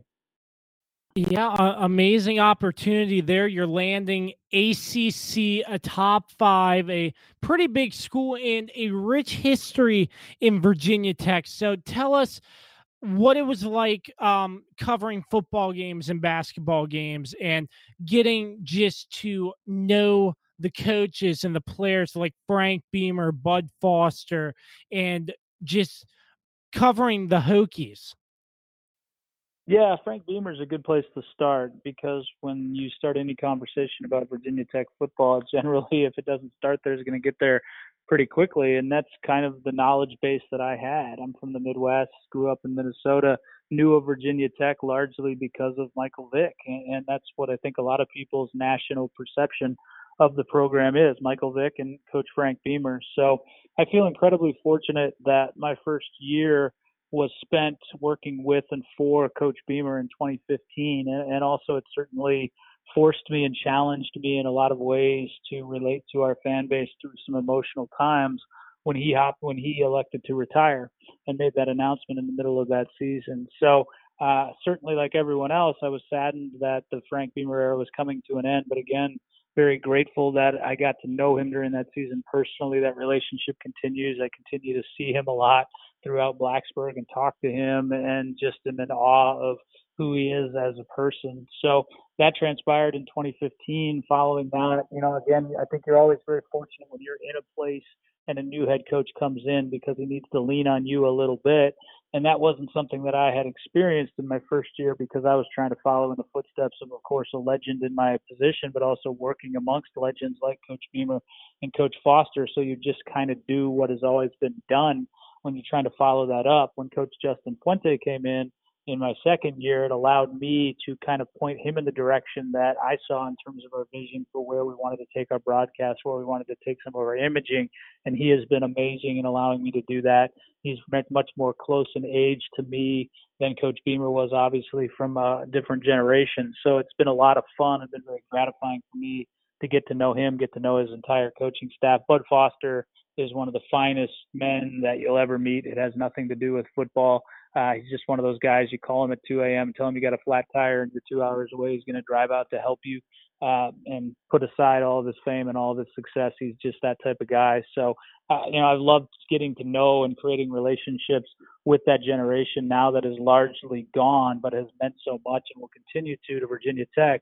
But I also delight in getting to know the people that are carrying the torch forward, like the Justin Fuentes and now the coach Mike Young on the basketball side. Buzz Williams was was a whole nother thing in terms of creating relationship with him. He's one of the most unique people that I've ever met in my life. He challenges you in a variety of ways, professionally, personally, just in the interest of trying to improve everything that you do from an all around aspect. So I'd be lying if I said I didn't miss him spending time with him, but at the same time he departs, Mike Young comes in and he's a phenomenally special person in his own right. So as you can tell in that wide sweeping answer there, Josh, you get to know so many different people. I didn't even touch on any of the players or anything like that. Uh, but I think one of the biggest uh, aspects of my job that gives me joy is football and basketball. Although they're both Virginia Tech, they're both in the ACC. You play the same opponents, of course. A lot of cases, it's a wildly different thing. So you go through these massive stages in football where if you're playing well, you find yourself on. You go into basketball and, and you find yourself in these historic venues. And last year in the Sweet 16, playing Duke in Washington D.C. And you know, I look back at all the ways I just wanted to get my hands on a microphone back in 2000, 2001, when I was an intern at KFAN and uh, just to see the things and the places that I've been able to be a part of uh, sometimes you forget about, which is awesome. You know, this just this morning, uh, I was entrusted with doing a, a Zoom interview with with Coach Fuente.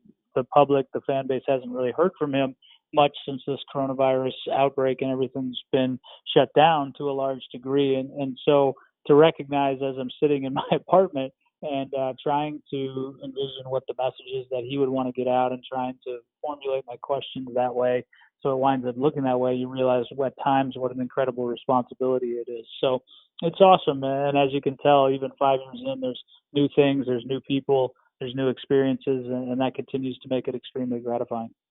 So you have been in contact with Coach Fuente since uh, the coronavirus, correct? Yeah, absolutely. I spent about an hour with him this morning um, on a Zoom meeting, Zoom interview. He was in his basement. Yeah, everybody's using Zoom nowadays. I don't. I didn't know what Zoom was two weeks ago, Josh, and I will tell you, I am a master at. same here. I, am on the same boat. But um, can you give us any information about how? Um, I I know there's some sort of off-season conditioning or something with each college. Uh, how how are the players like? Staying fit and staying active. I know there's no spring game now for Virginia Tech that got canceled, but what's the mindset moving into the next football season with this coronavirus and like social distancing and whatnot?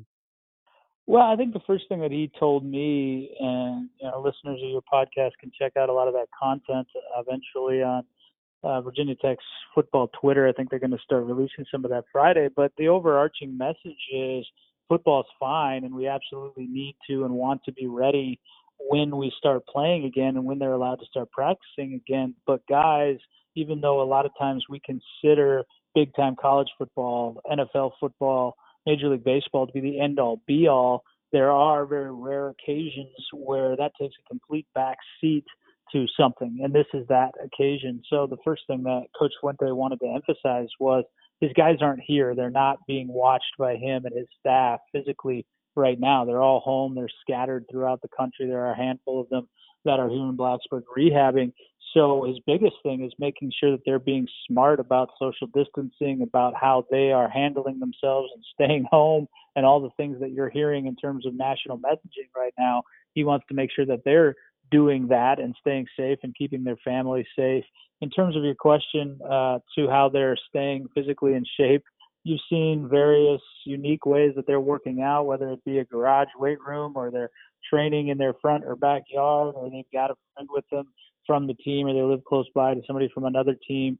Certainly, our assistant coaches and, and our and our strength and conditioning staff, to whatever degree they're allowed, by the NCAA are, I'm sure, making recommendations on workouts that they can be a part of and what they should be eating and all of those things. But again, the all encompassing thing is to stay safe. The other part of that is trying to maintain a handle on not only where all these guys are, but where all these guys are academically, because with the switch to online classes and that just sharp departure from their normal and from their routine academically, again, the goal is be in physical shape, be in good academic standing, and be in a good mental place once you're ready to hit the gas again, whenever that may come, hopefully at some point this summer. Yeah, and on, online learning, another thing I didn't even get to touch on. Uh, obviously, that's some sort of big learning curve, but do you think they're like with the NCAA as much as they can allow with all their rules and regulations. But are there are they monitoring their grades and stuff with that, or um, uh, since this learning curve is in effect, um, what's that like? Yeah, absolutely. You know, again, you have your academic advisors, you have your tutors, you have the people that work with any football program, whether that be a Power Five program or not, or, or football or not. Basketball certainly has that too, and as do all the other sports. So those folks are continuing, even though that's now in a virtual role and maybe screen to screen rather than being in the same room in a study hall. Uh, absolutely, they're monitoring that. They're helping more than anything uh, just like they always would in terms of the academic health of, of all of these athletes, whether that be football, basketball, or softball or baseball or whatever sports just had their seasons disrupted. So that's a huge thing. But at the same time, for those people, they're learning how to do that as effectively as possible on the fly, just like the rest of them. They're learning how to learn. They're learning when they're supposed to be online and when they're supposed to be in class. But uh, yeah, make no mistake, they're not leaving them out there by themselves to fend for themselves for sure. Yeah, so classes are still going on as normal, just all online, correct? That's right, yeah. Okay, yeah, I, I see there. So um definitely a big learning curve, but um with schools these days you uh, you got to have academic advisors like that. I've seen that in Last Chance U on Netflix. Um so something probably bigger than that, but M- moving on, uh, Jon, I, I want to talk about this past Hokies football season. Um, they went eight and five. Um, I, I'm sure you remember the six overtime thriller against UNC. You must have loved calling all six of those overtimes plus four mm. quarters. But um, uh, give us like uh, sort of an overview of how you thought the season went. Yeah, it was really interesting. It was a season of massive highs and massive lows, and not necessarily in that order. You were coming off the first losing season in well over two decades when you rewinded two years back, and a lot of that was the fault of youth and inexperience. Uh, Virginia Tech was one of the youngest football teams in the country, so you knew that you were still going to be relatively youthful coming into this past season, but you also felt – very confident about what you did have returning and what you were bringing in. So the team opened the season against Boston College on the road, and I remember leaving the hotel feeling very optimistic about the season and what it was going to look like. Uh, and they wound up losing that game. Didn't play well. Turned the football over five times and were a minus five in the turnover margin. Then came home. You had the games, your guarantee games where you're paying for wins, and the Hokies struggled to get them. They struggled against Old Dominion. They struggled against Furman, uh, but ultimately got the wins there. And then things bottomed out with their second conference game. They played Duke at night. They just got absolutely pasted. Just could not stop the Blue Devils. Their option attack, any anything that they were doing offensively, and the bottom fell out for quarterback Ryan Willis, who started the season as the starter. And then you're thinking, sitting there at two and two, oh my God, this is going to be a historically poor season. Fan base was up in arms. Twitter was on fire. Uh, you know, all the other social media channels as well. You go down to Miami, you don't realize the struggles that they're going to have through the course of the season, and you think you've got an uphill climb. Bang, you beat Miami on the road. You change quarterbacks to Hendon Hooker.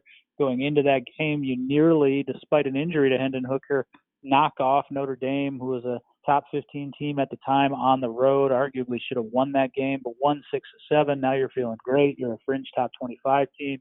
You've got an opportunity after you pitch a shutout in Bud Foster's final game at Lane Stadium prior to his retirement, which was a storybook type of game against Pitt. You go down to UVA, a team that you've beaten 15 times in a row. You win. You go to the ACC championship game and the Orange Bowl, and you lose for the first time in 16 meetings and then things just obviously weren't to the level that the fans wanted at that point because you lose to your rival and that automatically makes it a disappointing season. Added to that, losing in the Belk Bowl to Lynn Bowden, who's nobody's favorite in the Hokie fan base, uh, and finished eight and five. So again, when you're sitting at two and two against Duke, you would have gladly taken eight and five. But then after you reel off six and seven, six and seven, and nearly beat Notre Dame on the road and go into Virginia as a favorite, uh, it was disappointing from that point. So it was a lot of things all in one season for sure. Yeah, so there was a lot of quarterback controversy from what I've uh, I have seen in this past season for the Hokies. You have Ryan Willis, like you said. Then you have Quincy Patterson getting some snaps. In Hendon Hooker, well, was there like not a clear decision on like who we want starting, or were they just testing each guy out? I'm not. I I, I wasn't really sure about that throughout the entirety of the season. No, it certainly wasn't a quarterback controversy. Ryan Willis had earned the right to be the starter coming in. If you rewind to the year prior, Josh Jackson broke his leg during the Old Dominion loss on the road, never returned in the course of the season. Ryan took over at that point as the starter, played very well, led the Hokies back to the brink of a winning season, led them past Virginia kind of single handedly with an extremely youthful defense, kept the Hokies in some games. So he won the camp competition between himself, Hendon Hooker, and Quincy Patterson. It really wasn't that close as it pertained to Quincy. It was kind of him and Hendon Hooker. And I think everybody, including the coaching staff, felt like Ryan Willis was ahead quite a bit of those two guys. And he was a guy that had an elite arm talent. But for whatever reason, when the light came on to start this past season, Ryan just didn't perform at the level that he had last year. Instead of taking a half step forward like he had anticipated, he took a full step back. Uh, wasn't all his fault. Obviously, didn't have a ton of experienced weapons around him. Didn't have a great running game the offensive line really struggled. But in that Duke game, again, to use the same term, it kind of bottomed out. So it wasn't a controversy. It was just the fact that you were a football program at the time that needed a jolt. Justin Fuente felt like the decision to make that change to Hendon Hooker right then was the right one. That certainly turned out to be the case. The reason that you see Quincy Patterson getting some snaps, winning that North Carolina game, playing the entirety of the Notre Dame game was because Hendon Hooker suffered a minor knee injury. But then once he came back, it was his job and had there been spring football going into it, he would have been the incumbent and expected starter, despite the fact that you still have Quincy on the roster and you also have Oregon transfer Braxton Burmeister. Absolutely. So, um, uh, previewing sort of next season, the defense, the historic lunch pail defense, will be without Bud Foster as he announced his retirement um, this past season. So, um, what what is there to look forward to on the Virginia Tech Hokies defense? Is there going to be a young coach or um, is there going to be a lot of learning differences, challenges, or how is this defense going to be looking? It should be one of the top defenses in not only the ACC but in the country. Bud Foster uh, was very careful about when he retired because he didn't want it to be a situation where he was leaving a youthful defense or leaving the cupboard bare or whatever cliche that you want to use, and he didn't. And Justin Fuente announced that Justin Hamilton would be taking over as defensive coordinator. He was a coach that was already on staff. He was also a guy that was a standout safety here at Virginia Tech, played in Bud Foster's scheme, understands the mentality and the tradition and history of the lunch pail defense. So it remains the lunch pail defense. Bud Foster, I know from having talked to him privately, uh, very happy with the fact that Justin Hamilton is the one taking over. That doesn't necessarily mean that the scheme's going to be exactly the same, and obviously they're not the same person. So in the flow of a game, maybe the defenses won't look the same, maybe the blitz schemes won't be the same, won't be the same timing, but it will be of the same mindset. And then you look at the fact that this defense is a defense that basically returns everybody except Reggie Floyd, who was an outstanding three-year starter for you at the rover spot, but you already have a ready-made understudy coming in in your highest-ranked recruit over the last 10 years, and Devon Hunter, uh, who's finally ready to step in. And other than that, you have 10 starters coming back, and you also have some transfers coming in on the defensive line as well. So this defense should be locked and loaded. You feel like you have the best corner tandem in the ACC. Caleb Farley is probably a guy who, after opting to return, could have gone to the NFL this last year hoping to play his way into a top two round pick and probably will just based upon his body type. Uh, and across from him, you have another fan corner as well. And you actually start to get to the point where you have a lot of depth on the defensive side. So this is a season that this program defensively has been looking forward to a long time. It's kind of ironic because Bud Foster isn't there, even though he's basically the guy that built it. Uh, but certainly he won't be too far from the sideline when it comes to fruition. Absolutely. Just like Frank Beamer, I feel like Bud Foster will be closely connected to this football team somehow. So, um, moving on to basketball now. Um, I, if I'm correct, you've covered just boys basketball, or do you do both boys and girls? Yeah, men's and women's. Um, yeah, men's basketball is my primary responsibility in terms of radio on, on our Virginia Tech Sports Network, which is 35 stations, give or take, when it comes to basketball. And I've certainly enjoyed that, and that's obviously been my primary focus. But I have gotten involved a bit with the women's basketball side with the advent of the ACC network and beyond that the ACC network extra which is our internally produced broadcasts that now go out digitally. When the schedule allows and when men's basketball is not traveling and I'm here in Blacksburg I've basically picked up all of those games for women's basketball. So it's allowed me to be a part of both programs which has been a lot of fun because of course Buzz Williams had it rolling with three consecutive NCAA tournaments there in the Sweet 16 last year. Mike Young comes in, takes over. Everybody has quickly acclimated and gotten comfortable with him because he's from this area. But then on the women's side, Kenny Brooks, it won't go down this way, unfortunately, in the history books because the tournament was wiped away, but certainly had led his women's program back to the NCAA tournament for the first time in 14 years, and they were prepping to make their first appearance since 2006. So basketball's in a good place, and uh, I feel fortunate to be part of both programs. Yeah. Yeah, absolutely. And um, Mike Young, you do you think he is fitting in well for the um uh, for the former head coach Buzz Williams because Buzz Williams left his mark on Hokies basketball, and it was such a great mark. One of the funniest moments ever, and you might remember this. Um, um, but Buzz Williams, he gets so fired up that he has to change his outfit during halftime. Yeah, that was pretty much his mark at halftime. He would definitely a lot of times when I first got here, he would go from dress attire to a t-shirt or a long shirt, sleeve t-shirt, and in later years he went to the vest, and the, and the vest carried him through, and he stopped doing that. But yeah, he was, uh, as I mentioned earlier, he is one of the more intense people, one of the more unique people that I've ever met. Certainly, I think history will remember, and I hope that it does. Quite frankly, the energy and personality he put into Virginia Tech basketball to make it relevant again. It's been a tremendous amount of fun for me to be a small part of that, but also to see the in venue uh, atmosphere growing, becoming again a hostile environment like it had been previously at Cassell Coliseum, talking back into the 70s and again in the 90s, uh, and for a couple of seasons there under Seth Greenberg too, but not to the level that Buzz took it to uh, and then Mike Young came in, and just you talk about a guy that fits easily into a position. He grew up in Radford, which is just a town over from Blacksburg. His dad was a well-respected educator, and unfortunately just passed away a couple of weeks ago.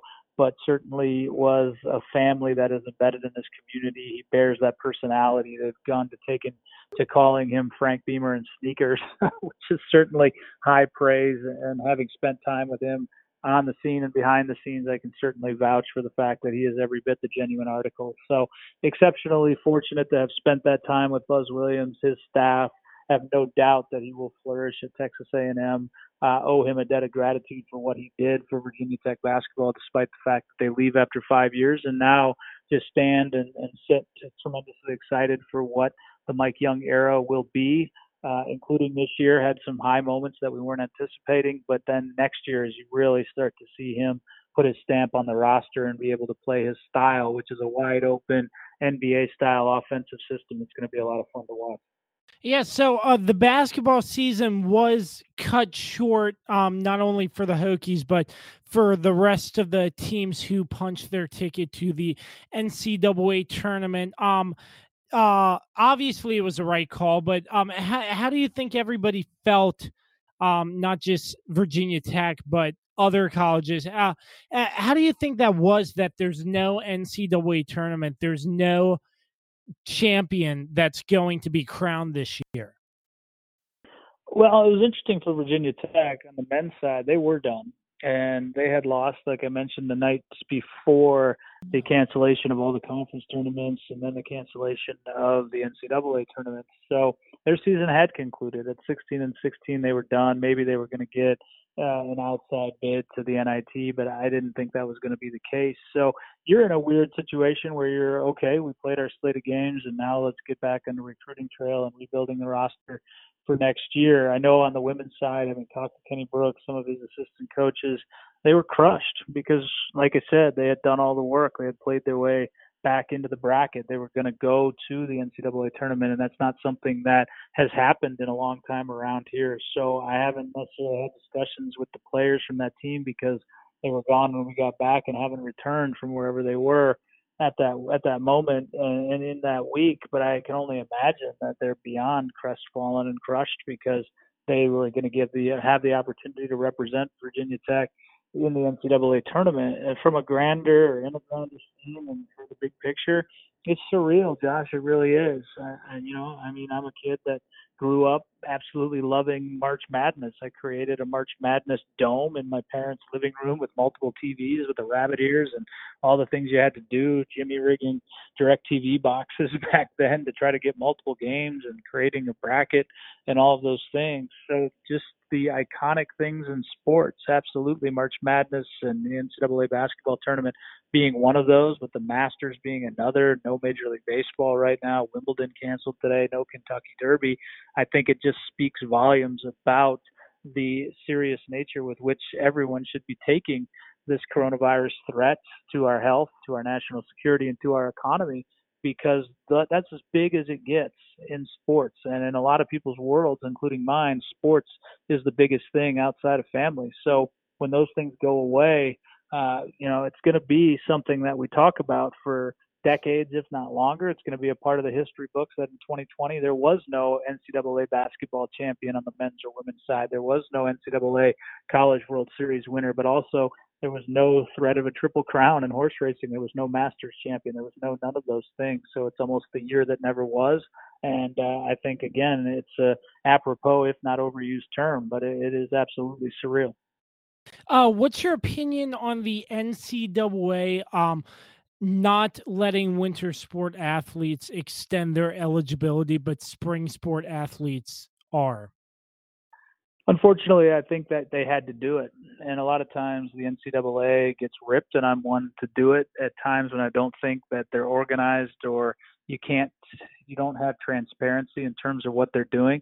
But from a financial structure and the model with which you give scholarships and you're financially liable for those, uh, you just couldn't do it. You couldn't rewind it to winter sports. It's good, but don't get me wrong spring you had to do from a public relations standpoint for all of these athletes that essentially had their seasons wiped away to a 70 to 80 percent scale because that's where some of them were, most notably softball and baseball here in the spring. And, but it's going to cripple a lot of athletic departments financially trying to figure out how to take on the new scholarship athletes that they have coming in next year, along with the ones that will return. So we haven't seen or heard the last on how this is going to work out. But again, I think the NCAA, as they so often are, was in a position that was not going to allow them to look like the winner coming out and, and in a relatively thankless position between a rock and a hard place. I hate it for the winter sports athletes, the, particularly the ones that had postseasons coming, had opportunities at chasing championships and all of those things. But at the same time, when we're looking at the bigger picture of what people are losing throughout the country, whether it be their family business, whether it be their lives, actually, in some cases, from a medical perspective, whether it be the normalcy of their life or their ability, I think we can all agree that unfortunately some of these other things are going to go with it. And that is, of course, just a ramification of the situation that we're dealing with. So, absolutely, we feel tremendously terrible for those athletes that have lost that year of eligibility. But at the same time, there's no feasibility to do it. And I think the NCAA did the right thing. Absolutely. So, um, Jon, um, rounding out um, our segment here, can you give us some of your uh, top memories um, calling Virginia Tech Hokies football or basketball. Give us some great memories you have witnessed and you were able to call in your five years at Virginia Tech. Yeah, I'll start with Coach Frank Beamer, as you were you and I were discussing just a couple of moments ago. I had the privilege of calling his final game at Lane Stadium. It was an overtime loss to North Carolina. I think it was the first time, I shouldn't say I think, I know it was the first time, and I think it will be the last time that I see a coach carried off on the shoulder shoulders of his players following a loss. It's a moment that I've continued to take with it. I, with me, I thought it spoke volumes about how much he meant to not only that team, but to this area, to this university, to this fan base. Uh, and then being able to bounce back the next week, his final regular season game being a victory against Virginia that also earned them a bowl a bowl opportunity that year in the Independence Bowl and going down and winning that and being able to call his last game that was a, a privilege and an honor for me. Same thing with Bud Foster, seeing the euphoria when they pitched a shutout his defense did in his last game at Lane Stadium being able to call that, and then also seeing his heartbreak along with the rest of Virginia Tech and his team when they lost to Virginia in his last regular season game, and then losing in his last game in the Belk Bowl to Kentucky. And you you kind of see the highs and the lows, but again, to to be able to be there and provide the soundtrack for that, and for those two Hall of Fame worthy coaches, but also men. Uh, was an honor for me, just in terms of thrilling games to be a part of. The Sweet 16 game against Duke last year was just an out of this world atmosphere in Washington D.C. Duke fan base was there. They were loud, but not as loud as Virginia Tech, Hokie Nation, who of course has a ton of residents up in the Northern Virginia, Washington D.C. area. They were out. They were loud. It was a, an awesome ride to get there, and then culminating in a phenomenal game with Zion Williamson, R.J. Barrett, of course, the stars of Duke. But then you have Kerry Blackshear and Justin Robinson, Nickeil Alexander Walker, and others for Virginia Tech, and to have it end in that heartbreaking moment where Ahmed Hill can't finish at the rim to send the game into overtime. So that's one that I'll always remember. That was one where walking in, you really felt like, in my particular case, I had ascended and, and earned the opportunity to be at the absolute highest level of sport, and that's what you're looking for when you're starting out, obviously. So that sticks out. The Hokies in the ACC championship game, having an opportunity to take down Clemson back in 2016, Jerod Evans willing the team back, and then unfortunately throwing an interception on the last drive that ended that comeback bid and allowed Clemson to eventually move on and win the national championship. And on and on you can go. Uh, you know, the Hokies beating Duke three straight times at Cassell Coliseum under Buzz Williams, wins over North Carolina, beating Michigan State in the Maui Jim Maui Invitational earlier this year in Mike Young's first season. Nobody saw that coming. So just uh, you know a ton of memories like that. But it's all a part of the overarching role that I'm in, and certainly fortunate to have. But uh, just a small part of of what all our coaches and, and student athletes do, and administration.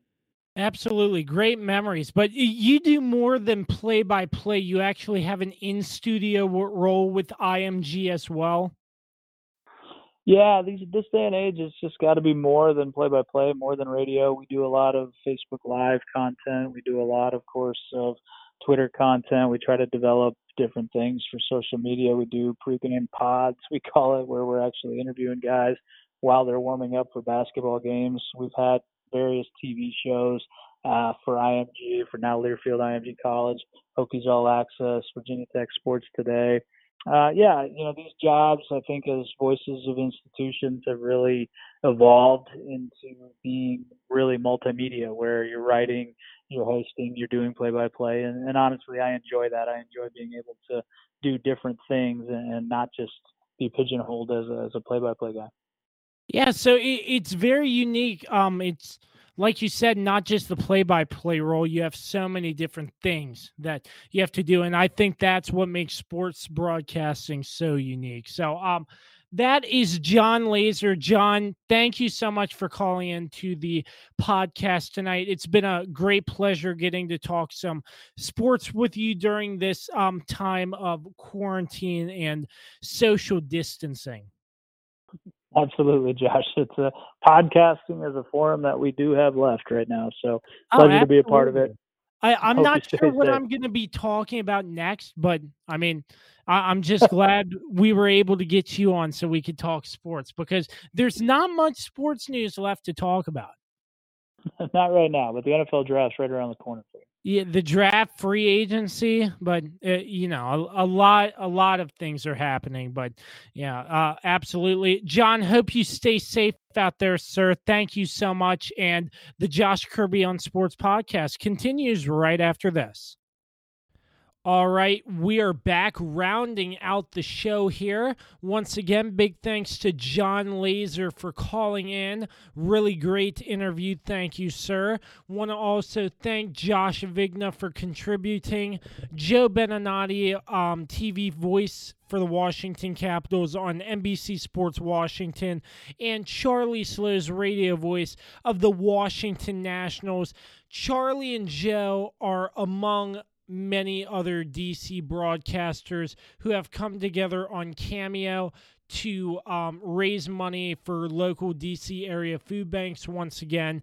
You can donate by going to Cameo and searching any DC sports broadcaster under the broadcasters tab, or you can text DC Sports to 44321. Again, that's DC Sports to 44321.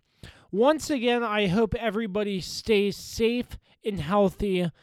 And until the next episode of the Josh Kirby on Sports podcast, we are part of the Mayo Please Podcast Network, sponsored by Route 11 Chips. Make sure you find a bag today inside your local Martin's Food Lion and Giant stores. We're also sponsored by PM Plus Reserves. As always, want to give a big thanks to MPT Now Productions, Dave Johnson, and JR Beats Official. You can find the Josh Kirby on Sports podcast everywhere you can find podcasts on all streaming platforms via the Josh Kirby on Sports podcast and the Mayo Please Podcast Network. Until the next episode, we say so long and peace out.